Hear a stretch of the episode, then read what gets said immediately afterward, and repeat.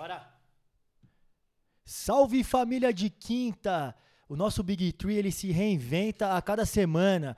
Hoje a proposta é uma entrevista matinal. Estamos aqui em Pinheiros, bairro de Pinheiros, Manhattan, também conhecido como Pinheiros Manhattan, aqui em São Paulo. Na, no flat de Marcel Pedrosa, café da manhã foi posto. O convidado está bem à vontade, já chegou dando presente aqui. Tem muita sabedoria né, e muita educação. Chegou aqui, foi, foi o primeiro presente que a gente recebe, é bom ressaltar.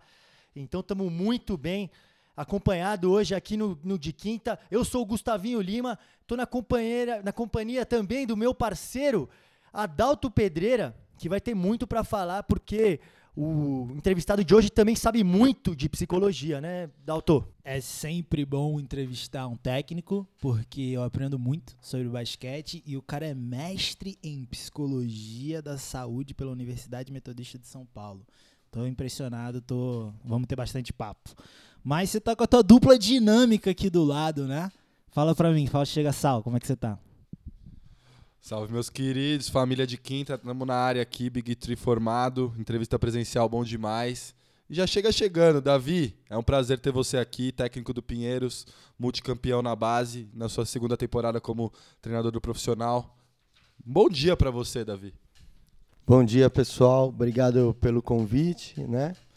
É, bom dia, né, para quem, quem futuramente irá ouvir esse bate-papo aqui. O De Quinta é um podcast diferenciado, emblemática do, do, nosso querido esporte, do basquete, que acho que é a nossa paixão, é nosso amor em comum aqui na mesa. E sinto muito honrado pelo, pelo convite e tamo junto. Davi Pelosini, tetracampeão da LDB, trabalhos incríveis na base, formando jogadores, agora colocando seu time para atuar no adulto e correspondendo muito bem às expectativas, já ficou entre os quatro no Campeonato Paulista. Mas, Davi, eu quero voltar nesse processo de seleção lá, lá, de, lá de trás, lá da categoria de base, ano a ano, você subindo de categoria, trazendo jogadores junto, é, enfatizando a importância de se formar jogadores e de se apostar na categor nas categorias de base. Então você é tetracampeão da LDB e na última temporada venceu de maneira invicto invicta todos os jogos com, uma, com média de mais de 100 pontos, vencendo o rival paulistano na final. O que é, né? Todo mundo sabe aqui que é uma das maiores rivalidades dentro do basquetebol paulista e brasileiro. Então, como é que foi esse sentimento e como é que foi esse processo de evolução das suas equipes na categoria de base? A história é longa, né? A história ela é compridinha e eu, eu comecei como técnico numa escola estadual o Amadeu Olivério, que o, a época o governador do estado era o Mário Covas e ele fez um, um projeto desses que a gente sabe como funcionam, né? Ele faz o projeto, depois de um ano e meio, dois, é reeleito, né? E o projeto morre. E na hora que o projeto morreu, como funcionou, né? A minha mãe foi convidada pelo Vladimir Marques, que era o cabeça desse projeto, para trabalhar. Mestre Vladimir Marques. E a minha mãe queria muito que eu fizesse direito ou medicina ou qualquer outra coisa assim, porque eu ia muito bem na escola, né? E eu quero ser técnico de basquete. Aí que ela fez? Eu tinha 17 anos. Ela foi e falou: Olha, eu não sou muito afim de, de treinar o masculino C, que é o sub-16, né? Da, da molecada de escola. E falou, ó, vai lá você e vou te dar essa oportunidade, primeira oportunidade aí, antes de entrar na faculdade, um ano antes. Com 17 você queria ser técnico já? Com 10. Com 10 anos de idade você queria ser técnico? É, eu joguei adorando a imagem e a minha mãe era técnica, né? Ah, eu tá. acho que muito eu queria Entendi. ser a minha mãe. Freud explica, né? é, exato. E, e, ela jogou seleção brasileira, tudo, foi uma super jogadora na, na época, enfim. E aí eu, eu comecei a, dar aula nesse colégio. Minha mãe falou que no primeiro dia, ok, ela olhou assim, né? Ela numa quadra e eu numa outra. Era um contraturno, né? Desse projeto Basquete na Escola, do Mário Covas, do Vladimir Marques, enfim. E ela falou que quando eu cheguei no segundo dia com a calça de, da Adidas, uma polo e um apito, ela falou, não deu certo. Sabe? E a molecada já amarradona, assim, ó, vidrada. Ela falou, Davi, o jeito que você falava com eles. E, meu, os meninos tinham um ano a menos que você, talvez um ano e meio a menos. E sabe, o olhinho deles, porque vocês, você falava e eles chacoalhavam a cabeça e aí iam numa pegada para lá e para cá. Eu falei, meu, é a dele mesmo, sempre quis e vou, é melhor eu né, ajudar, apoiar e falar qual que é o caminho. Então minha mãe foi muito importante nesse meu processo. Que Como ela chama falou, sua mãe, Davi? chama Narcisa Malha Formentini. Porque ela falou, olha, esse caminho seu, você não foi um super jogador. Ela, ela me falou, minha mãe sempre foi muito clara comigo, sabe? Pelo tamanho, falta de talento mesmo. Falou, Davi, você não mata a bola. Você treina, treina, treina e não mata a bola. E tem gente que mal pega na bola. Minha mãe pega na bola completamente diferente do que eu. Eu sei que eu sou um cara esforçado, que gosto de basquete. Mas eu não sou talentoso para jogar basquete. E tanto que gosto até hoje, né? Jogo lá no Baita Snow, enfim. Mas ela falou: olha, o seu caminho é o estudo. Você sempre foi, foi bem nisso. Se você gostar realmente, olha quais são as esferas aqui, ó. E, e, e me apresentou, falou, olha, a técnica, né, como fazer, o tático, eu já tinha uma boa noção, né, que tinha jogado, tudo, a psicologia e a preparação física. Esses quatro aí você tem que dominar cedo. Então, meu, mergulha nisso e vai, vai ler, vai estudar, vai conhecer outros técnicos, vai, né, cola nos outros. Então, o primeiro movimento que eu fiz quando eu entrei na faculdade no outro ano foi pedir para a Thelma para trabalhar de graça no Clube da Vox. Falei, Thelma, eu só quero vir aqui assistir seus treinos. Deixa os caras. É só, eu quero só passar do portão todos os dias. Eu sento aqui na arquibancada e olho, não interessa. E ela não deixou. A Thelma não deixou. Falou: olha, você ainda não me ajuda nem no alongamento, irmão. Vamos fazer assim? Estuda um ano na faculdade. foi isso, foi isso. Estuda um ano lá na faculdade e vem. Aí no segundo ano eu bati lá de novo. Ela falou. E sempre tem aquele medo de processo, né? De, de tudo mais. A Thelma, como é a Thelma, né? bateu no peito e falou, não, ele quer, vamos ver, se for sério. Aí eu dava escolinha, assistia os treinos e comecei a ter um, uma certa função ali, mas eu lembro que era bem, assim, ouvinte, né?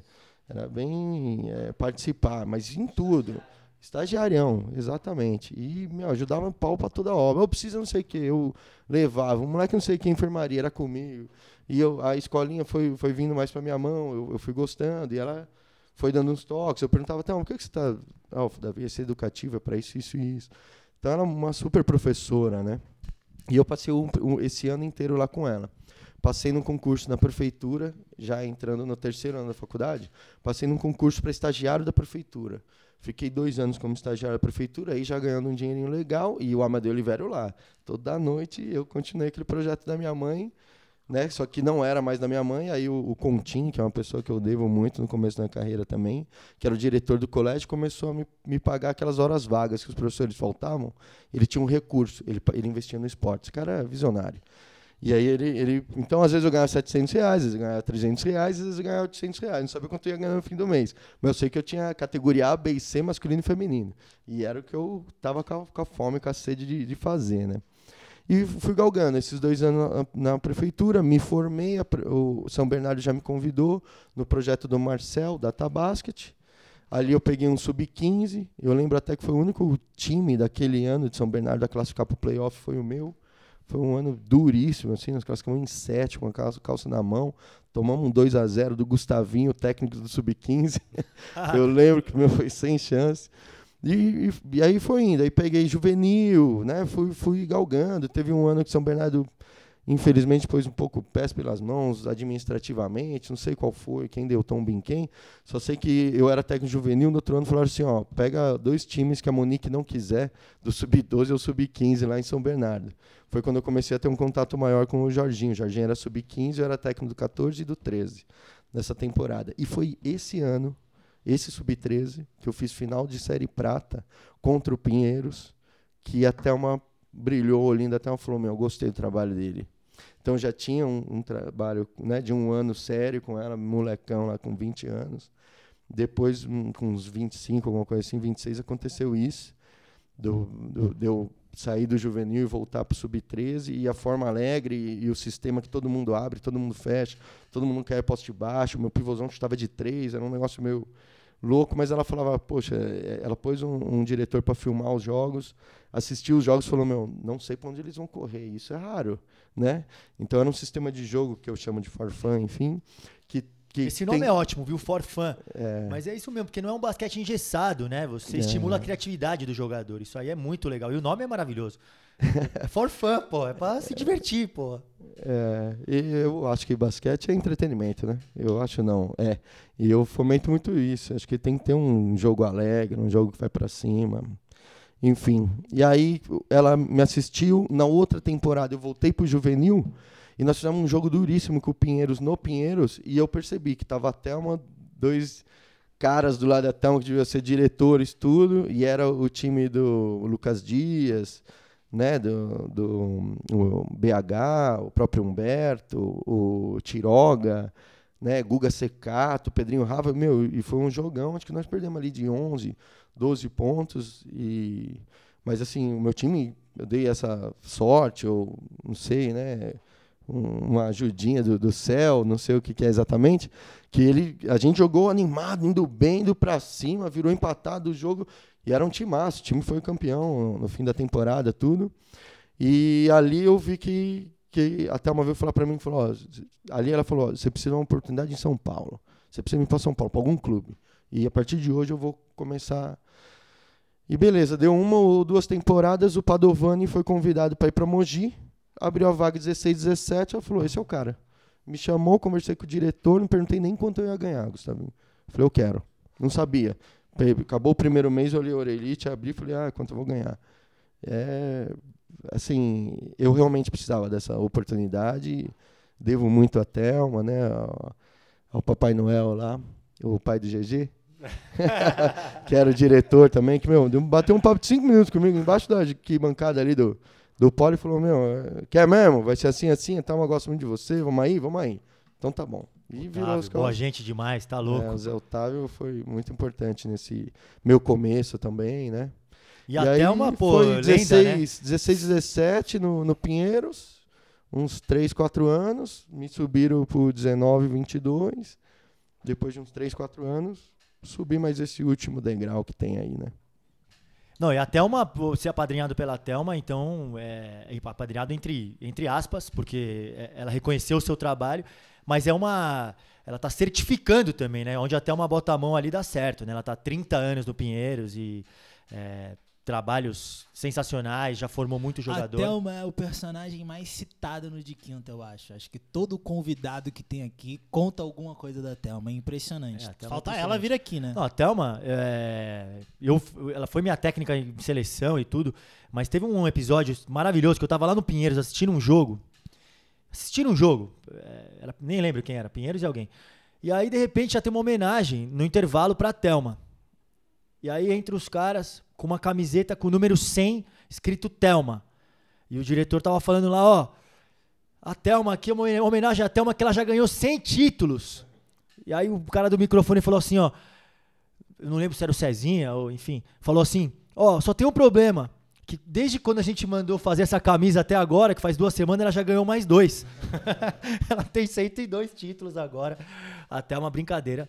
Mas, Davi, fala pra mim a sensação desse, eh, dessa LDB agora, contra o CAP. É, acho que essa rivalidade é maravilhosa, né? Eu, quando joguei no Pinheiros, na categoria de base, a gente não podia nem usar vermelho. Ninguém usava vermelho. Era, era um negócio meio assim, camisa do Bulls, você tinha que aposentar, deixava no fundo do armário, porque, puta, vai remeter ao paulistano, não queremos. A gente é Pinheiros aqui, vamos tentar meter ferro no paulistano sempre. Depois tiveram outras rivalidades, ali o Continental, a Hebraica, próprio vizinho da rua ali, que a gente sempre bateu muito. O Adriano Geraldes fica louco comigo, me mandou até mensagem que eu falei no Showtime isso, ele falou, fala a verdade. Adriano, é verdade, você ganhou algumas de nós lá. e tudo bem, era um baita timaço essa geração. Mas, Davi, fala pra mim a sensação de ganhar do rival. E depois, já quero puxar um gancho, que é maravilhoso. Como é que foi a festa do título? Eu tô falando isso não é pra tirar onda nem nada, é porque assim, antigamente ganhava um título e o diretor convidava pra ir naquele negócio, ah, vamos lá ali na churrascaria e tal. Claro que é legal, você vai lá, come um monte de carne, rodízio, delicioso, comemora com o time e tal. Mas a gente chegou na festa e foi uma loucura. Eu e o Marcel, a gente estava assistindo todos os jogos da LDB a gente foi generosamente convidado pelo Davi Pelosini para curtir a festa junto. E a gente chega lá, tava um ambiente maravilhoso, o time inteiro reunido num samba na Faria Lima, comemorando o título, com a medalha no peito, a- uma mesa de comida, outra mesa de bebida, todo mundo brindando, comemorando e se divertindo, que é a pegada, que é o que todo mundo gostaria de, de fazer na hora do título, fazer um brinde em homenagem a tantos treinos de dedicação e tirar uma onda nessa hora. É, sobre a festa você já, você já respondeu, tá ótimo, né? Gu, foi, foi assim, cara. Em 2018, em, em 17 eu peguei o time no meio do caminho, né? E terminei aquela LDB, até foi uma LDB atípica porque virou o ano, e na base é complicado quando vira o ano e você decide base em janeiro, do, do outro ano, fevereiro, porque tiveram umas, umas dispensas, assim, uns desligamentos de jogadores importantes do meio do- da LDB para a fase final, que, que assim, ah, não, não vão ser aproveitados no adulto, e o agente já conseguiu encaixar no Corinthians, encaixar no não sei aonde, aí eu perdi dois, três jogadores lá, o Igor, o Aquiles e mais um que, cara, quebra suas pernas, assim, né? E a gente ficou em quarto né, nesse ano, em 2017. Foi minha primeira LDB. E eu, eu fiquei bem mordido, assim, meio, sabe, de mão atada. Você fala, pô, como que desmontam um time na hora do fim? Na hora que, né? Que a gente ainda tinha um time que, pô, eu acreditava no time, assim, até, né? De chegar naquele último jogo lá. Mas não conseguimos, né? E perdemos do Paulistano na semi, perdemos de Franca no terceiro e quarto, ficamos em quarto. Foi, foi meio dolorido para mim, assim. Ok. Aí entrou 18 e, e 2018 foi muito importante porque a gente fez um, um começo de temporada é, que a gente perdeu duas partidas na primeira etapa lá no Flamengo. Nós e o Palmeiras, até eu lembro desse último jogo, nós e o Palmeiras, eu tenho uma conversa com o Filé, depois até o Filé largou o Palmeiras, tudo.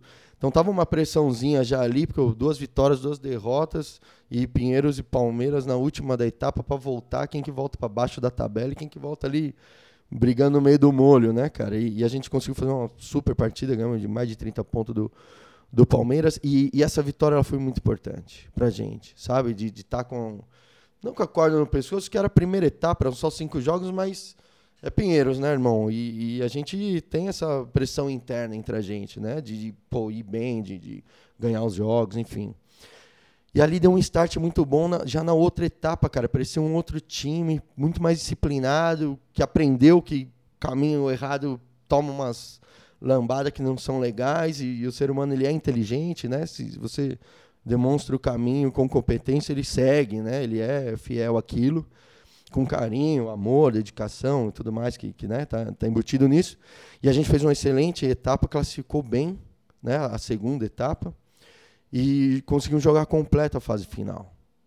Então a gente pegou um paulistano na final invicto e a gente com aquelas duas derrotas lá, que ficou para trás. E o time crescendo, crescendo. Para mim era nítido que, cara, nós somos o melhor time do campeonato. Eu sei que nós estamos para baixo aí, né? Vamos pegar aí um, um confronto mais difícil, não sei o quê, mas é, temos chance. E até chegamos na, na última, no último jogo, tive uma conversa legal com o Dedé Barbosa, assim, que era um, um olheiro lá, como, como é que é o nome? É, supervisor técnico, coordenador técnico, uma coisa assim. O cara que olha os técnicos e dá uns toques, né? Ele falou, ó, meu, tá um zum zum zum aí que é paulistano, invicto, parabéns, mas eu também acho que o seu time cresceu pra caramba, isso aqui. Qual que é a sua ideia? Eu falei minha ideia pra ele, ele falou, pô, é isso, hein, meu? Acho que vai funcionar, enfim. E o Ruivo, porra, o Ruivo pôs a bola embaixo do braço, ajudou um monte, Bufá já tava, o Eugênios. Era um time bem versátil, assim, né? Que, que soube ser inteligente. É, complicamos algumas coisas defensivamente. Enfim, eu, eu, lembro desse jogo, até falando para você de não é bem antigamente, o lance da churrascaria, que eu lembro desse jogo, eu estava sentado no quarto quarto, faltando 3, 4 minutos.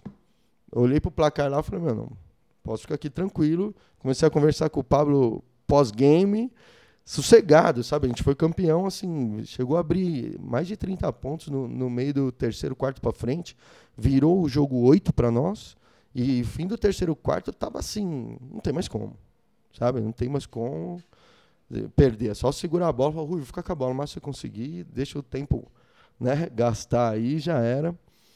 E, e foi, foi muito bom assim essa reviravolta, ter ganhado o Paulistano que estava invicto. Eles tinham ganhado invicto 17 e passaram o ano inteiro invicto e perderam só a final. paulistano é um super trabalho. Então, te, te respondendo, eu acho que o paulistano ele é fundamental para o Pinheiros, né? Eles vão subindo a régua e a gente acompanhando, a gente agora, né? Porque 2017 foi do paulistano. O Gustavinho ganhou tudo, a base ganhou tudo. Aquele ano foi, assim, tem que né, fazer uma estátua lá no, no, no CAP lá de 2017, que eles foram espetaculares e acho que faz parte até da, da, educação do esporte você entender que o outro tem um papel fundamental. Né? Você não quer ganhar da galinha, do, do né? Do, né? da lagartixa, você quer ir para cima do leão. Você, você falar que você saiu na selva, matou o leão, voltou para casa, sua mina te olha, o olhinho dela até brilha, fala, pô, tô casei com o cara, né? Você chega lá com a galinha na mão, ela falou, ok, vai ter um pouquinho de comida para ninhada aí, tá bom. Então, esse lance do adversário ser, ser importante para o seu desenvolvimento, é isso que eu tento passar no esporte, né? Para você não olhar os desafios e falar, pô, isso aí eu não consigo é, passar, transportar. E a gente aprendeu muito. E em 2018, né? Em 2019, eu lembro que o meu objetivo era, pô, o nosso time tem que ser tão aguerrido quanto o paulistano. O paulistano corre a quadra toda, defende a quadra toda, pega rebote pra caramba, não sei o quê. E eu comecei a, sabe, pô, preciso pôr isso aqui no meu trabalho, cara. A gente precisa, sabe, bater de frente com isso. E aí foi o nosso ano. 2019 nós ganhamos o sub-19 em cima do Paulistano, nós ganhamos o sub-20 da LDB de Franca, se não me engano, e ganhamos o sub-21 também. Então, pô, esse ano até surgiu uma tatuagem, porque eu falei, prometi para os caras que ganhasse tudo, eu faria. Foi a minha primeira tatuagem, assim, que eu, minha esposa não gosta muito, eu não tinha, agora estou com três. e, e esse 2019, então, 18 a gente foi campeão, nós não perdemos até hoje na LDB. 17 foi invicto, 19 foi campeão invicto e 20 esse time aí de 105 pontos de, de média ofensiva, que, que é o nosso objetivo, entendeu? Na hora da, da, montagem do NBB, a gente já pensou nisso. O diretor sentou lá e falou: olha, vamos escolher os nomes, nós vamos fazer um, um, um, trazer pelo menos um ou dois que seja da idade da LDB, que você acredita que já tem condição de jogar o NBB junto com os nossos, que, uhum. que já estão aqui há um bom tempo. Então nós vamos ter um time mais jovem do que o ano passado, e é realmente essa cara que a gente quer dar, e vamos ver o que a gente consegue fazer. E, e eu acho que essa coragem da diretoria é o pontapé inicial para a gente conseguir fazer isso. É, né? Isso é maravilhoso mesmo, essa perspectiva de ser um clube formador do Pinheiros. Né? O Rodrigo Montoro, agora o diretor, está recuperando também isso no adulto. E legal você também re, é, reconhecer o adversário. Né? O Paulistano também é um dos times que mais investe na base, tem colocado vários jogadores no adulto, aí formado várias peças importantes no cenário nacional. Então é muito legal essa rivalidade, muito sadia, dois clubes muito formadores. E um puxa o outro, eu tenho certeza. Mas, Davi, já caindo nesse papo de adulto, né, nessa transição não só sua, como dessa geração toda, como que você está vendo as principais diferenças no método de trabalho, na questão dos resultados, na, na competição mesmo, né, levando essa molecada agora para o NBB, tendo um dos times mais jovens aí da, de toda a liga? Assim, de, de bate-pronto, cara, o, o, nível não tem comparação. Eu já até dei um depoimento desse, porque eu acho mais difícil ganhar um jogo do NBB do que ser campeão da LDB. Então, é, eu acho que é um, é um papel que a, que a liga, né, que a gente percebe, assim, que, que o basquete está num, num momento do caminho do, formativo, assim, porque... É, você ter essa, essa condição de estender a base até o 22, né? diminui aquele gap gigante que tinha, mas ainda há um, há um, há um gap. Então, se você for pegar é, os jogadores da, da linha ali, do, do, do, da idade da, da LDB, com espaço nos seus times, né? E, e com além de espaço, né? Com um desempenho do nível, você vai ver que essa porcentagem ainda vai cair mais. Mas, mas eu acho que a gente conseguir estender isso vai ser fundamental, porque o trabalho de base ele é a longo prazo. Então a paciência tem que ser a mesma, com um, um upgrade que você está sabendo que quando joga entre eles da mesma idade, o desempenho vai ser mais simples, vai ser mais fácil, vai ser melhor. Né? Então você tem que continuar com a, com a, paciência de sempre, mas já sabendo, sabe, com uma gordurinha, digamos assim, que vai ser mais difícil. Então vão ter mais erros, vão ter mais turnovers, vai ser mais difícil, né?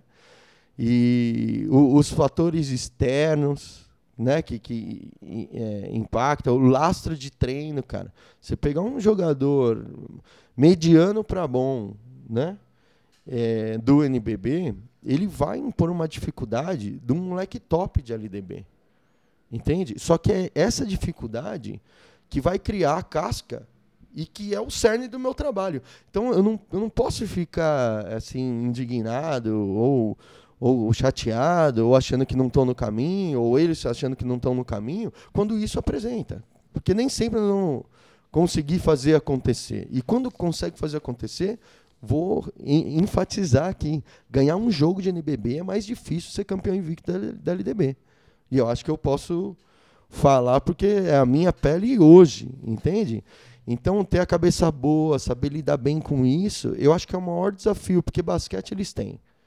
Entende? É essa parte psicológica de da gente ter né, essa cabeça no lugar. Então eu tento sempre nos meus times dar uma blindagem considerável, cara. É, a derrota é minha, a vitória é nossa e nós estamos juntos.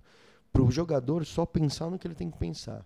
Ele tem que se cuidar, ele tem que comer e dormir bem, ele tem que ajudar os parceiros dele. Isso aqui é um jogo coletivo e ele tem que entregar tudo, todos os treinos, todos os dias, todas, sabe?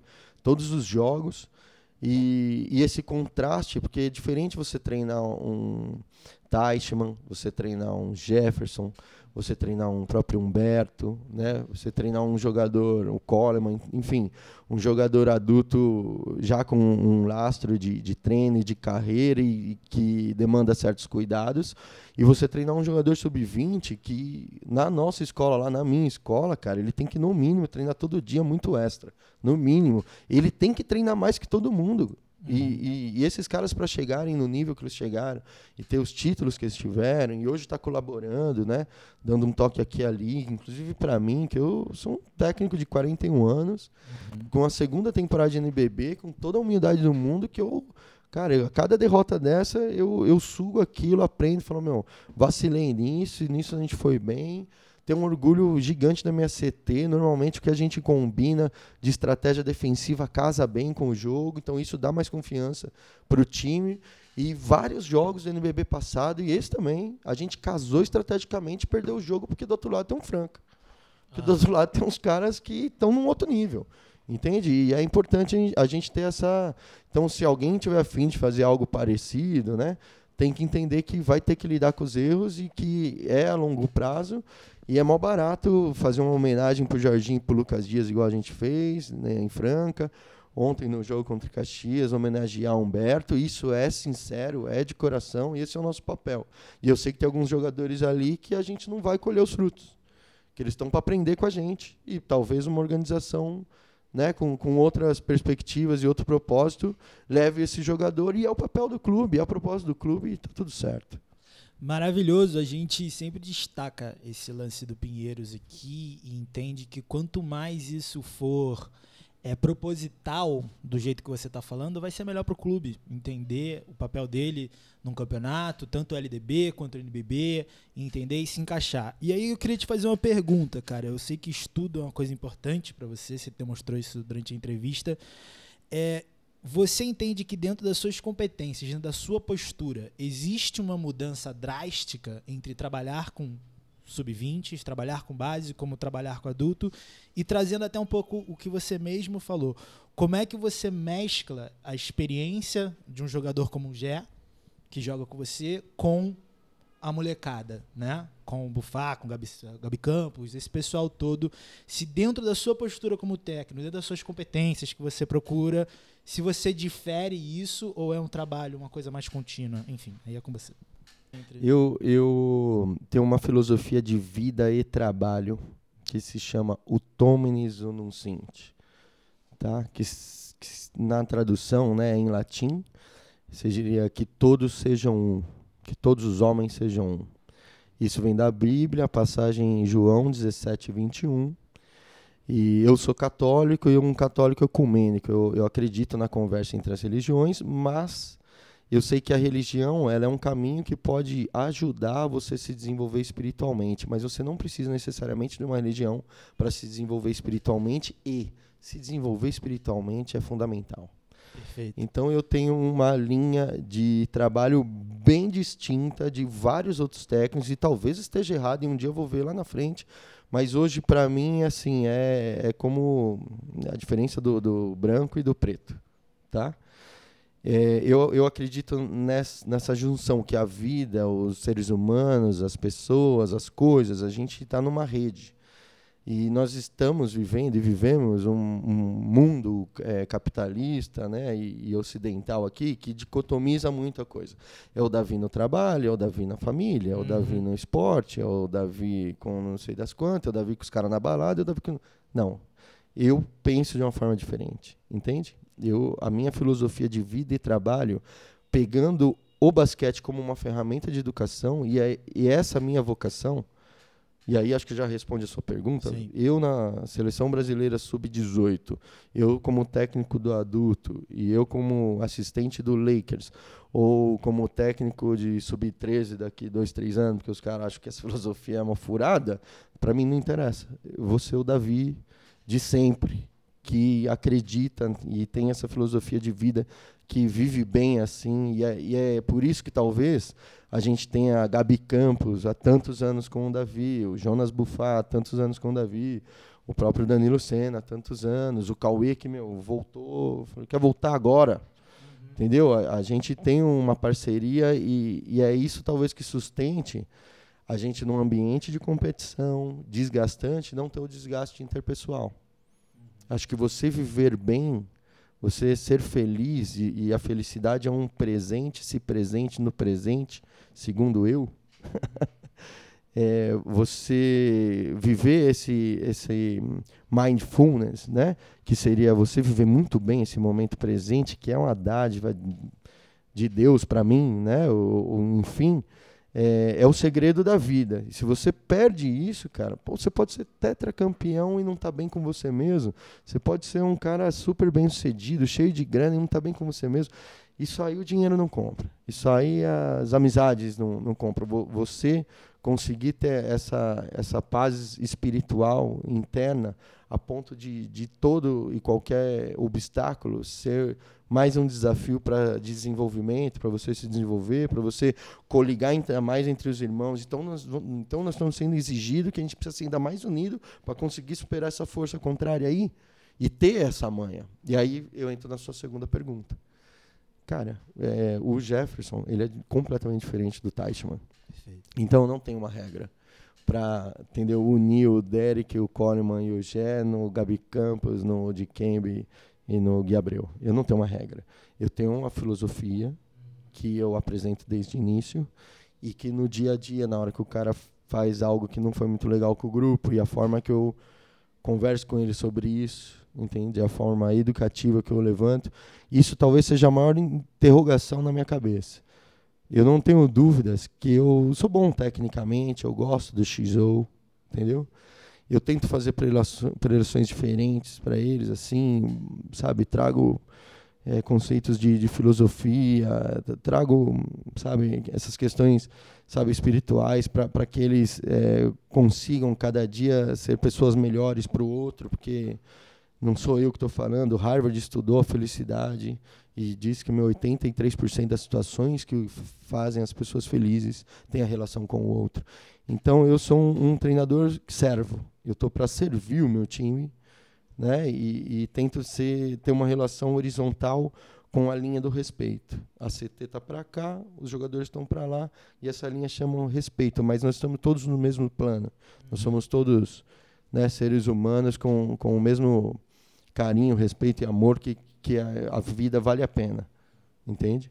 Maravilhoso, Davi. Eu acho que complementando aqui, não é nenhuma pergunta é, para a conversa, é, tratar todos iguais ou entender, ter um alicerce, uma filosofia, um, um, uma base da nossa forma de pensamento, não é a mesma coisa que ignorar as individualidades. Né? Cada ser humano é o seu. Isso. Então, eu tinha um professor de psicologia que ele era genial. Ele falava assim: ele falou, cara, eu tenho um aluno que ele tem um problema de visão ou eu tenho um aluno disléxico. Eu preciso, como professor, aqui numa função de liderança, de colocar mais tempo para o disléxico do que o do outro cara, porque ele tem uma circunstância diferente. Então o Gé tem uma circunstância diferente do Gabi Campos. E eu acho que às vezes a gente confunde essa história de tratar todo mundo igual e fazer. Não, o seu alicerce, a sua forma de trabalho, ela tem que ser igual, entendendo a individualidade de cada um. Você tocou num ponto que é muito legal, que é o seguinte: eu sempre falo. A gente brinca que a prova de psicologia, se você começa com o ser humano é biopsicossocial, você já tirou meio ponto na questão, né? Porque o ser humano é biológico, psicológico, social. E existe um outro aspecto que a psicologia, cara, deve ser 20 anos para cá, bem recente, 25, 30 anos para cá, que é entender o aspecto espiritual, que não tem nada a ver com religião, dentro dessa dinâmica, né? E aí, aqui, a espiritualidade, a gente não está falando de religião ou de, de uma instituição, a gente está falando o contato com aquele elemento metafísico que você precisa. Que, que, no basquete ele simboliza com, sabe, pressão do jogo. Cara, como é que você mede, sabe? São coisas abstratas, são campos do campo das emoções, são coisas no campo fora dos cinco sentidos que a gente consegue ver. Então, ter técnicos que entendem isso, para mim, que não sou exatamente da área, é impressionante, cara. E pensando nisso, é, como é que você trabalha esse aspecto quando você diz espiritual dos seus atletas? Curiosidade. Então, cara, eu, eu, eu acho que a resiliência é um, é um, um aspecto assim fundamental, porque no nosso esporte.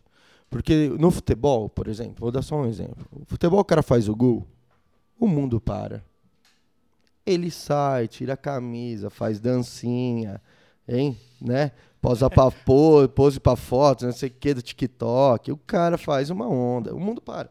Eles voltam para lá, o árbitro segura a bola, espera a sua comemoração. No basquete, meu amigo, você faz uma bola de três pontos, é bom dar um tiro para trás. Que os caras já cobraram, né? Se a bola Mas bate. foi contra o Iago, já a- volta. antes. É, é, pelo amor de Deus. Contra... Você, a bola, sei lá, você perde o contato da bola, a bola escapa da sua mão, a bola vai na mão do adversário. Meu amigo, não chora, corre para trás. Depois a gente vê isso, mas. Então é, é um exercício de resiliência o tempo inteiro para os dois lados, né? Não é só o lance de você ter passado uma dificuldade, conseguido absorver aquela dificuldade e, e, e voltar né, ao seu estado de origem, que é mais ou menos né, o lance da molinha da resiliência, e nem o de, nossa, você foi multicampeão. Cara, a gente foi campeão da LDB, deu um dia, começou o playoff do Paulista. Cara, se aquela molecada não tivesse muita resiliência, tinha ficado no caminho. Tinha ficado no caminho, tinha passado pelo paulistano mesmo, né? Então, tentar trazer um pouco do, do- do- esse, eu tentei que a conversa seria extremamente longa, mas a resiliência é um pilar que eu, que eu acredito, entende? E a gente sabe que um- uma das facetas da, da, da resiliência é a espiritualidade. Isso, por isso também que eu fui estudar. E, e na minha pesquisa, pelo menos, né, eu não sou um profundo conhecedor, eu só estudei um pouco isso. Foi a maior discrepância estatística, foi o- os, as questões, né, os aspectos da espiritualidade. Então perguntas assim: você acredita que algo sobrenatural te, te ajuda num momento difícil, de crise? Alguns atletas falavam, meu, muito tudo, porque eu sou dele, eu sou, sabe, o caminho da, da vida, não sei o quê, de Deus, papá. Então o cara respondia, meu, muito. E outros, cara, isso não tem, isso não existe, velho. Não, não, não, não, sou eu que vou lá e faço e acabou, sabe? Isso, isso eu achei que tinha, que, que isso me chamou muita atenção. E os outros quatro da, da, da resiliência, todos muito altos. Então, os jogadores de basquete, eles precisam, eles são porque eles precisam ser extremamente resilientes, né? Com, essa, com esse aspecto. Quando ele entende que religião, religião é uma coisa e espiritualidade é outra, entende? É, já é meio caminho andado. Porque, na verdade, o que eu quero? Eu quero que ele viva de bem com ele mesmo, para que ele possa fazer o papel dele. A gente, no começo aqui, estava falando o quê? Basquete é entretenimento. Se você não está de bem com você mesmo, você não dá o show, irmão. Se você não está de bem com você mesmo, você não consegue entender os defeitos do Gustavinho. Você não consegue entender que o cara ainda não, não se desenvolveu naquilo ali, cara. Você está no seu caminho de evolução, de desenvolvimento, e ele também. Uns estão num nível, outros estão no outro. Eu não saio cobrando que eles estejam tão tranquilos quanto eu no jogo. Às vezes o cara tá. E eu sei que, né? Ainda bem que eu já joguei um pouquinho. Não era bom, mas eu joguei. eu também. Eu fico, pô, não é possível que esse cara errou essa bola. pá. E aí tem que ter o treinador que falou: ei, calma, volta para você. Esse volta para você, fica calmo, não sei o quê. É, quanto mais ele entender desse equilíbrio emocional e esse viés que a espiritualidade pode trazer, e aí é uma viagem minha, vocês vão me desculpar aqui, do seguinte: por que, que eu invisto tanto nisso? Uma, porque me faz muito bem e eu vejo que faz bem para os outros do, perto de mim. E tem cara de Discman na hora que eu estou falando sobre isso também. E eu respeito, tá? Eu respeito todo Mas mundo. Mas só isso já bastava, é. na realidade. Aí é o seguinte: propor, o basquete, né? o basquete era clássico, né? O basquete era só técnica. O basquete antigamente, você conversa com os velhos, putz, aquele cara era bom demais, isso aqui, agora esses caras. Tá bom. Aí o basquete ficou muito tático, veio a pepino lá, a flex, a não sei o quê. Esquema, esquema, não foi? A, evolução do jogo. Técnica e muito tático, muito tático. Aí o pessoal começou a estudar muito o que? A preparação física e o basquete virou essa pegada, não sei o quê. E hoje se fala muito de mindset, gestão de pessoas, não sei o quê, que é do campo da psicologia. Beleza, e nós vamos para onde agora? Na minha opinião, e é por isso que eu já fomento, lá na USA a gente até de vez em quando estuda, estou pensando em fazer um retiro para técnicos de basquete, um Uau. retiro. Você tem que conhecer e conversar pai, um pouco sobre essas coisas, trazer umas pessoas do esporte meet, do movimento focolar, que são, né, eu não saí do nada, essa minha, esse meu momento zen, né, esse, essa minha tranquilidade ali no banco, que às vezes irrita uns caras, né, Gustavo? Não veio do nada, eu estou há anos trabalhando isso aí.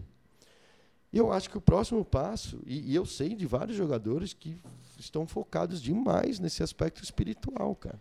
Eu cara, acho... não é o próximo passo do basquete, é meio que o próximo passo da sociedade, assim. Isso é um reflexo, isso tem acontecido socialmente, claro, numa dinâmica ma macro, né? Não dentro do, do micro, mas é a, o assunto do momento, assim. É, é, é, as pessoas perceberam tá, tá. que virou uma coisa, vai ficar para trás tá todo mundo e por isso que está muito linkado com a psicologia, né? Tá todo mundo é, passando um, um, momento e uma esfera de muitas situações de estresse, cara. E aí, será que vale a pena viver todos esses estresses? É. Vale se você encará-los como uma oportunidade de desenvolvimento, entende? E para o cara encarar desse jeito, uma coisa é a gente sentadinho aqui no melhor podcast do basquetebol do planeta, falando sobre os problemas. O lance é lá na hora da. Exato. Né, do, do... Não, e sabe o que eu acho uma coisa que é fundamental? É o jogador e o ser humano, o Daltinho já está pegando um, um, um plano macro, ele gosta de. Ele precisa saber que as pessoas estão prestando atenção nelas, né? Que, que você está sendo bem cuidado, que você, que a, que a, pessoa. que você tem relevância, que você tem a sua individualidade. E eu acho que é isso que você traz propondo esse é, propondo isso no seu dia a dia durante, durante os treinos. É, e é por isso que seu time joga for fun, por isso que seu time joga tão divertido. Né? O, o time está tranquilo, o time está confiante, você não poda ninguém. A gente vê o Diquembão matando bola de três, a gente vê o Cauê caindo embaixo e dando um fade away. Né? A gente vê o Gabi Campos e você vai um contra um e tal, e joga e se e vai para cima. Você não está podando o jogador, você está prestando atenção nele e arrancando o melhor dele, deixando ele ser quem ele é. Né? Então esse, acho que esse é o principal. E agora vou pegando o gancho do Ous Basketball. Queria que você falasse um pouquinho mais, Davi. Eu, eu presenciei é, no Brasileiro Sub-22, lá em Uberlândia, trabalhando pelo Corinthians na categoria de base, uma iniciativa sensacional. Tava algum, tinha alguns treinadores reunidos para conversar é, sobre o campeonato. E aí, eis que um belo dia estavam todos reunidos: Galvani, Rodrigo Galego, Renan do Minas, é, Cristiano Grama, é, enfim, e vários outros treinadores conversando. E Davi Pelosini tem uma ideia genial ali. Por que, que a gente não aproveita essas reuniões para trocar impressões sobre o basquete? Para a gente saber o que, o que cada um está propondo para os seus atletas, para as suas equipes, para os seus clubes, qual a filosofia de basquete que cada um tem. E aí cada um fez uma apresentação no dia a dia, então foi muito rico. Uns fizeram na quadra, outros fizeram por vídeo, outros fizeram palestra. E cada um pagou, passou um pouquinho do conhecimento. E foi muito legal. E aí depois eu fui saber que o Davi estava com uma, um projeto que é o Wolves Basketball, que é essa ideia de promover o basquete né, através da teoria e da prática do basquete. Ele e o Matheus de Freitas. Então eu queria que você falasse um pouco mais, Davi, como que, é, qual é a ideia do Wolves e é, o que, que você pretende com isso? É, Gustavinho, é, essa, essa ação foi, foi, tá, foi muito bem vista, né? Porque a gente precisa mudar um pouco a cultura é, entre nós técnicos, assim. É, nesse sentido, tudo bem, nós, nós estamos ali para jogar como adversários, eu fico estudando a melhor forma de impedir o seu ataque, né, e como atacar a sua defesa e vice-versa. E isso é trabalho, né? Uma outra coisa é a hora que acabou. Acabou o jogo. Acabou o jogo, né? Vamos entregar tudo, né? E, e assim, essa troca de informação é você tentar, com o pouco que você conhece, ajudar os outros a se desenvolver em aspectos talvez que eles não estejam tão bons. A teoria ela é simples. Quanto melhor forem os técnicos, melhores vão ser os jogadores da base. Né? Quanto melhor a gente ficar. E nós estamos nesse momento aí, parece que vai sair do papel a Escola Nacional de Treinadores novamente. Ela já né, foi ativa um tempo atrás e era um, muito bom. Eu tenho certeza que o basquete avançou naquele período. A gente perde sem a escola. Eu sou um cara que estou torcendo muito para essa escola nacional sair do papel, para a gente ter pelo menos um delineamento um pouquinho mais apurado ou algum, né? E, e vendo assim a, a, minha carreira como técnico de base, eu olhava e eu internamente tinha essas questões. Falei, meu, por que, que a gente não está tendo curso com aquele cara ali? Pô, o cara veio aqui, podia chegar na gente, né, meu, dar um toque. Eu queria tanto ouvi-lo.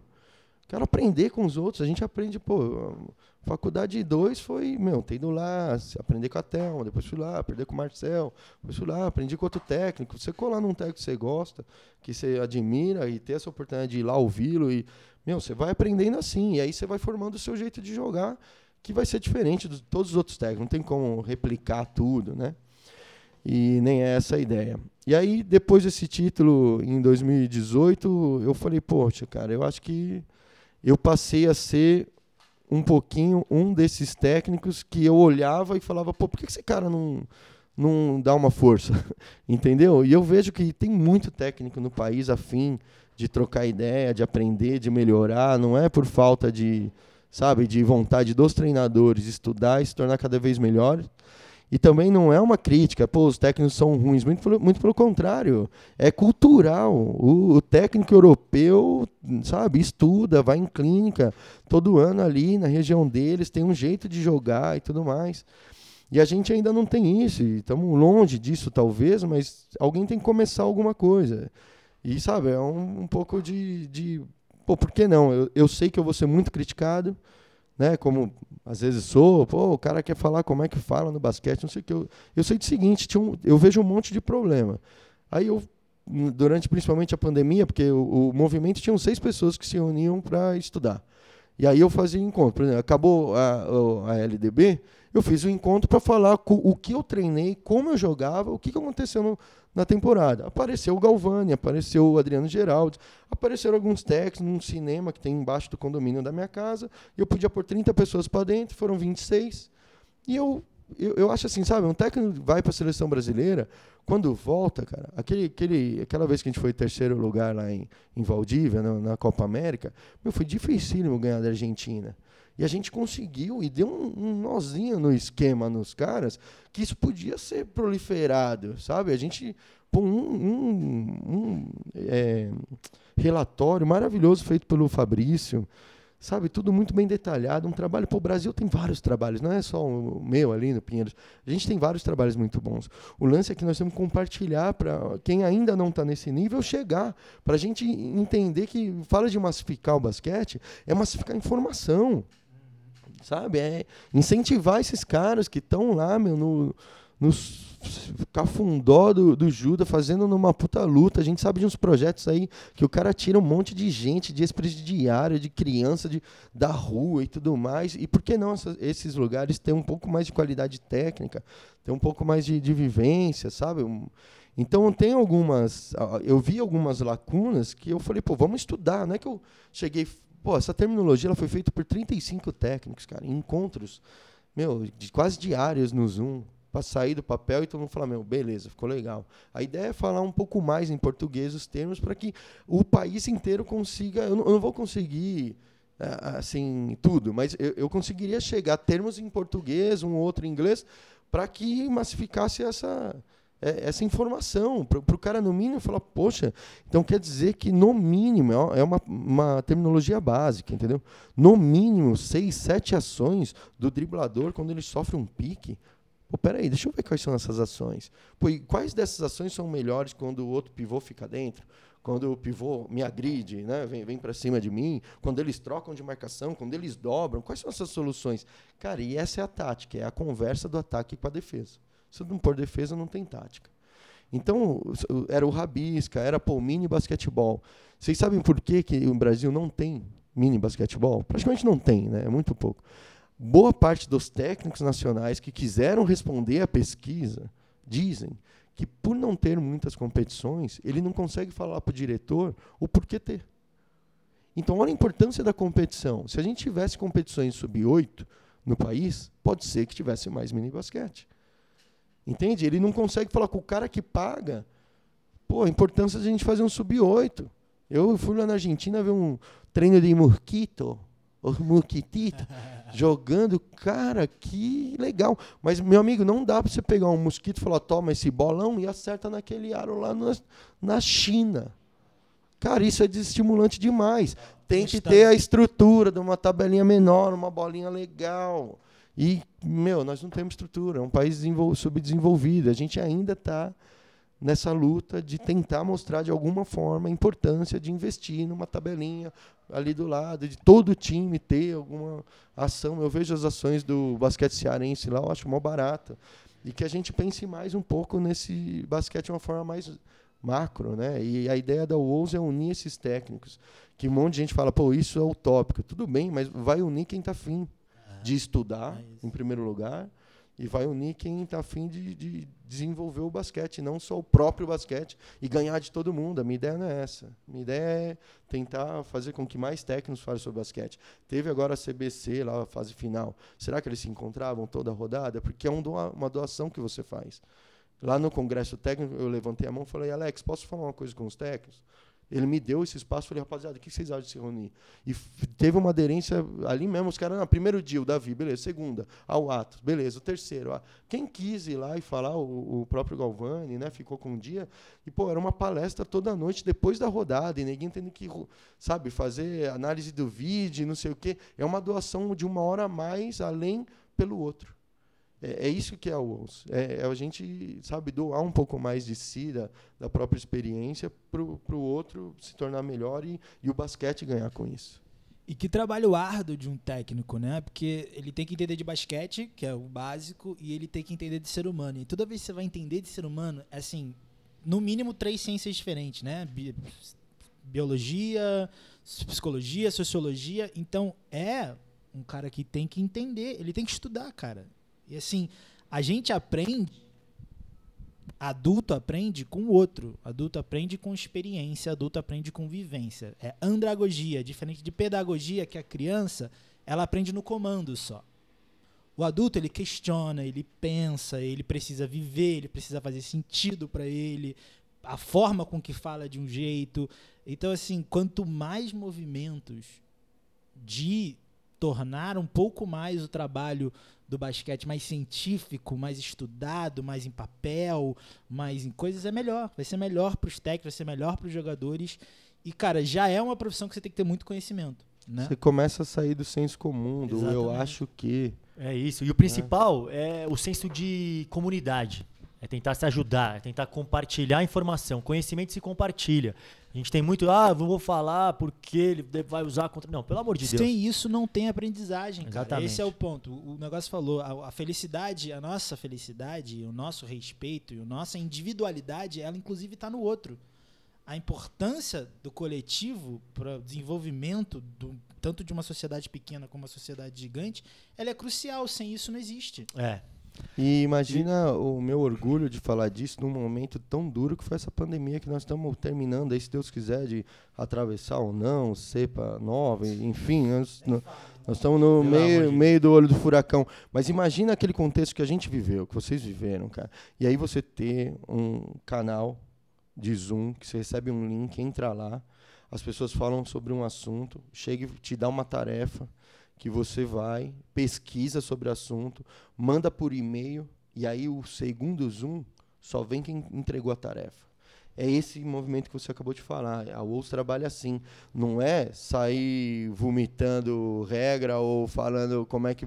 É deixar as pessoas falarem a impressão delas, a experiência delas. E aí tinham, tinham grupos menores que se aprofundavam naquilo ali. Daquilo ali falou: vamos fazer uma pesquisa no Google Forms aí, e, meu, vamos, vamos ver por quê, vamos, vamos. E dali, meu, o pessoal da pesquisa, assim, o, a UOS tem alguns grupos, né? Tem o mini basquetebol, tem o pessoal da preparação física, tem o Mind UOS, que é a galera da psicologia, tem o pessoal do Rabisca, do XO, né? Que gosta, que é algo atrativo para o basquete. E o pessoal do pesquisa, cara, tem um monte de, de doutor, assim, de cara de Unicamp, que entrava no Zoom e falava, meu, isso aqui é muito rico, isso aqui é uma barato, isso aqui é uma aula aberta que a pessoa clica lá e fala, posso dar minha opinião? Oh, não sei o que, que vocês acham. É, mas isso aí. E a gente discutia, e não tinha, meu, quem tá certo. Tinha as, as a ideia é essa, cara. Dificilmente nós vamos achar alguém que tá certo, que tá errado no negócio. Mas é um círculo símbolo. E a, as visões, elas têm 360 graus. O cara que está vendo do fundo, velho, o cara que está vendo do sub-12 do Paraná, o jogo, ele está vendo numa perspectiva diferente de eu aqui do NBB, cara. A realidade do cara, ouve o cara, aprende com ele, sabe como é que é lá.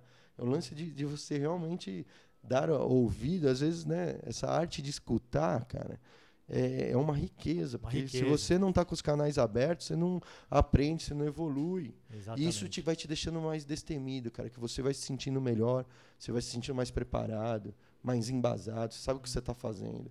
Entendeu? É difícil lidar com essa pressão externa quando você não sabe o que você está fazendo, você não sabe o seu propósito. Entende? Você está lidando com seres humanos. Não, e o poder da escuta é maravilhoso. Você está falando aqui, é sensacional mesmo. A gente, a gente cria muitos bons é, palestrantes, né? Mas poucos ouvintes, né? Ninguém está disposto a prestar atenção no outro. E a gente está tendo uma aula aqui, é bom falar com um cara inteligente. Davi Jackson, grande Davi Pelosini. Agora, vamos, vamos pro lado do entretenimento, né? Porque basquete. Vamos para a parte da futilidade aqui, porque já tivemos uma aula aqui hoje, já está maravilhoso. Vamos começar com uma básica aqui: Jordan ou LeBron? Michael Jordan.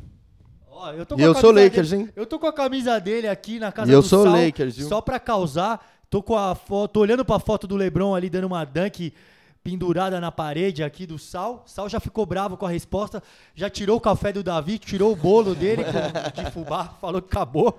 É isso, Sal? Não, essa resposta não tem certo ou errado não e vambora. Não, e não é uma resposta técnica. Essa resposta não tem certo ou errado não, Gu. Na minha parede tá o maior. E o melhor também, mas aí vocês falam o que vocês quiserem, pô. É, um, é uma resposta romântica, né? a gente tava no entretenimento, né? E o Michael Jordan, pô, ele era muito plástico, muito lindo ver esse cara jogar e as coisas que ele fez. E outra, meia dúzia, cara, ganha seis, aí chega no Michael Jordan. É assim, é esporte é coletivo. Ô, Davi, você falou que você é fã do Lakers, como é que foi, criou essa relação aí? Qual foi o time que te encantou mais do Lakers? Cara, eu, eu sou Lakers porque eu, eu não tinha time, né? E, e eu descobri que o Magic Johnson, quando o calouro, era armador do time, o Abdul Jabbar machucou, e eu vi isso. Quando eu fiquei sabendo, fui atrás e vi a fita cassete do negócio, falei, meu, o cara chegou no técnico e falou, coach, fica tranquilo, eu vou na posição dele.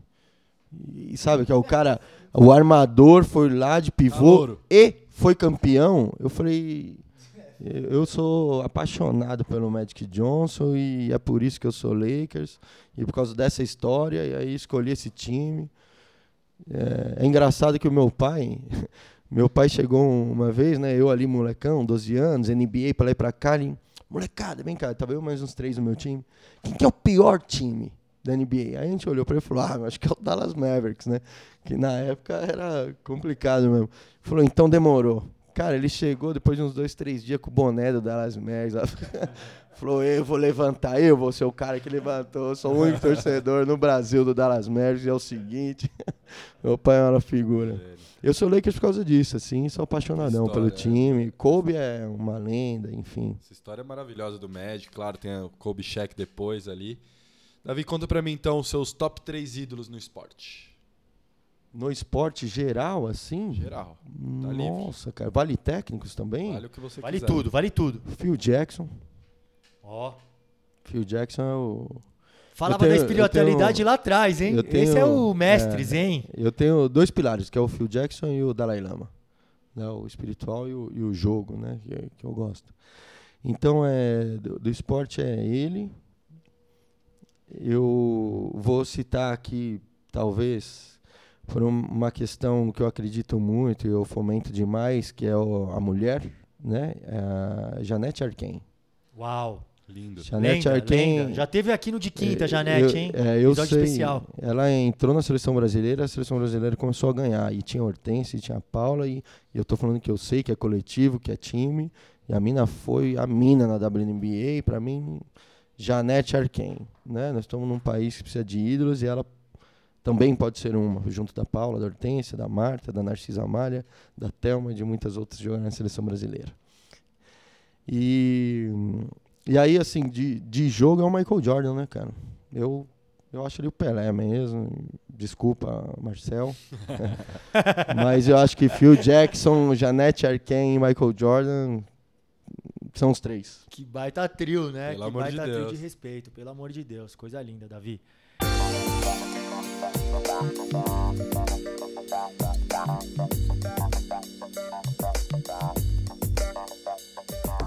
Pra fechar a nossa dica de quinta. Minha dica dessa semana é um filmaço que tá no cinema. Marighella. Ei! Assistam Marighella. Marighella é, é um filmaço Obrigatório? obrigatório No cinema. no cinema. É um, é um pra- filme feito para se assistir no cinema. Né? O diretor é o Wagner Moura, interpretado pelo muito bem interpretado pelo seu Jorge, que encarna ali o guerrilheiro Marighella em época dura de ditadura militar. Então monta conta tudo sobre o movimento estudantil e também a luta armada resistindo ali à ditadura. E é um filme político mesmo, é um filme manifesto para entender um pouco mais da história do Brasil, o que, que foi a ditadura militar e o, é, quantas pessoas foram censuradas. Inclusive, o filme passou por um processo de censura, o filme ficou pronto em 2019 e só foi liberado em 2021. E é um filmaço. Tem que ver na tela grande para se contagiar, se emocionar, bater palma, gritar. Então, assistam Marighella, filme de Wagner Moura com seu Jorge, filmaço no cinema. Marighella não vi ainda, mas tô pra ver, quero ir no cinema. Tô aquela coçadinha, porque vazou, né? Em 2020 o filme vazou, no meio da pandemia. Eu falei, hum, vou ver. Mas é importante a gente dar dinheiro pro cinema nacional. É, filmaço, todo mundo tá dizendo. Cara, eu não gostei do filme, vai ver, porque é aqueles filmes que tem que ver, entendeu? É, tá virando um clássico já. Vou pra minha dica. Cara, já que a gente teve um papo mais cabeção, vou dar uma dica cabeçuda aqui, tá? É, Gostamos, gostamos. é. Eu vou dar um podcast chamado, que é o meu podcast de psicologia, assim, que é o que eu escuto, chama Psicanálise de Boteco. O nome é maravilhoso, né? Amei, amei. É, é do Alexandre Patrício de Almeida, ele é um psicanalista e, desculpa, psicanálise de boteco, né? E ele, cara, ele vai falando de psicologia, vai falando de Melanie Klein, de Freud, dos artes. É, é para psicólogos, assim, se você se interessa pelo assunto. Tem um viés mais clínico, não é de esportes, mas como a gente falou aqui, as coisas estão conectadas e com certeza você escutando, técnico, jogador ou fã, você vai aprender alguma coisa que aplica na sua cabeça, porque ele ensina como os mecanismos de comportamentos funcionam sobre uma visão psicanalítica. E isso te ajuda. Isso é aplicável em quadros, isso é aplicável nas suas relações, isso é aplicável em várias coisas.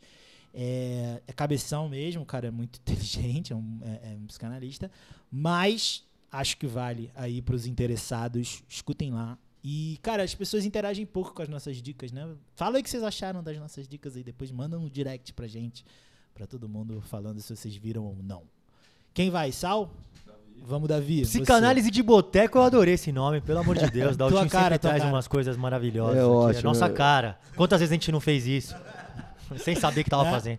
E é muito bacana, né? Esse, é o momento de vocês para os outros, né? Essas dicas, acho que desde o início vocês tiveram uma sacada muito legal. É um livro, é A Vida dos Estoicos, A Arte de Viver, de Zenão a Marco Aurélio, é sobre filosofia, e é um pouco sobre essa jogada de teoria e prática que eu vivo, né? Até falando da UOSA, mais ou menos isso.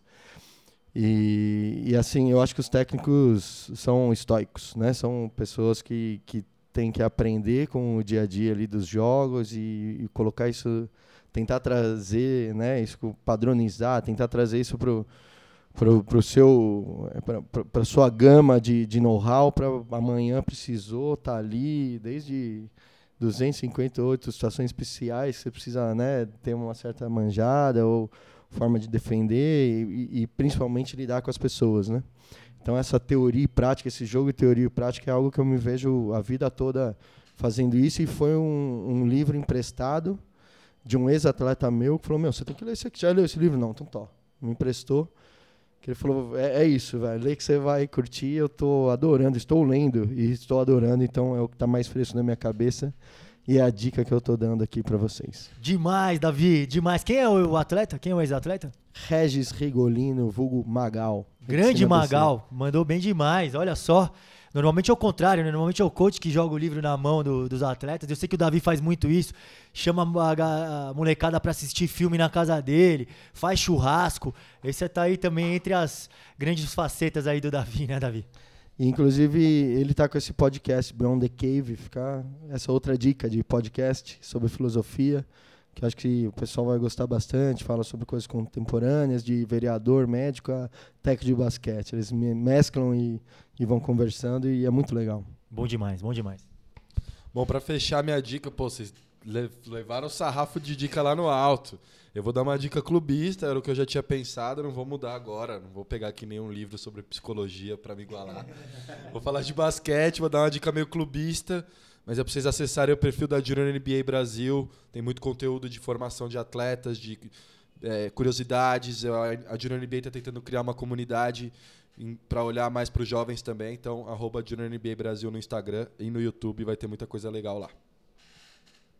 Olha, eu não posso deixar, né, passar essa deixa e não indicar o canal do YouTube da Wolves Basketball para qualquer universitário, recém basquete ou enfim, tem 42 vídeos com aula desde Paiva, Bojanite, tem aula de um monte de de gente, tem a terminologia de forma animada, né, com os vídeos para ele entender, que eu acho que vale bastante a pena para o mundo do basquete aí. Fala do nosso presente, conta aí para os ouvintes o que a gente acabou de ganhar. A gente acabou, o Davi chegou aqui de manhã para o café da manhã na, no flat do Marcel Pedrosa, com dois livros debaixo do braço, presenteando o Big Tree. Demais. Dois, porque o terceiro presente foi uma camisa do Pinheiros também, azul e preta, maravilhosa. Do Caio Torres. Caio Torres já jogou com ela, já meteu muita bola. Caio Torres também, que é prata da Casa do Pinheiros. Mas o livro, Os Basketball, Teoria e Prática no Basquetebol. Sensacional, com dedicatória e tudo. Davi, foi demais ter você aqui no De Quinta. Você que é um entusiasta da categoria de base, sabe o quanto eu compartilho desse sentimento. Marcel Pedrosa também. Trocou muita informação aqui com o Adaltinho porque o Adaltinho sempre prega isso, ele diz que a, falta um pouco da psicologia no esporte, não falta pouco, não falta muito, né? A gente ainda não dá muito valor para isso. Se você é um cara que é formado em psicologia e, e, é, e, aplica isso no dia a dia e faz toda a diferença. É contagiante mesmo ver o Pinheiros com essa molecada surgindo, é, tendo espaço no adulto, tendo protagonismo e passando muito pelas suas mãos. Muito legal também essa é, veia de que o basquete seja mais compartilhado, que os treinadores se aproximem. A gente tem o técnico da seleção brasileira agora, que é o Gustavinho de Conte, e acho que esse sentimento tende a aumentar agora, tende a, as trocas de informação aumentarem, a gente torcer uns pelos outros, e é isso que você está fazendo aqui. Legal demais ter você aqui no De Quinta, muito obrigado. Obrigado, De Quinta, o trio, adorei né, fazer parte dessa família. Torço muito para que o podcast cresça cada vez mais. Conte comigo sempre. E um abraço para toda a comunidade do basquete. Sigamos todos firmes, que juntos somos mais fortes. Obrigado.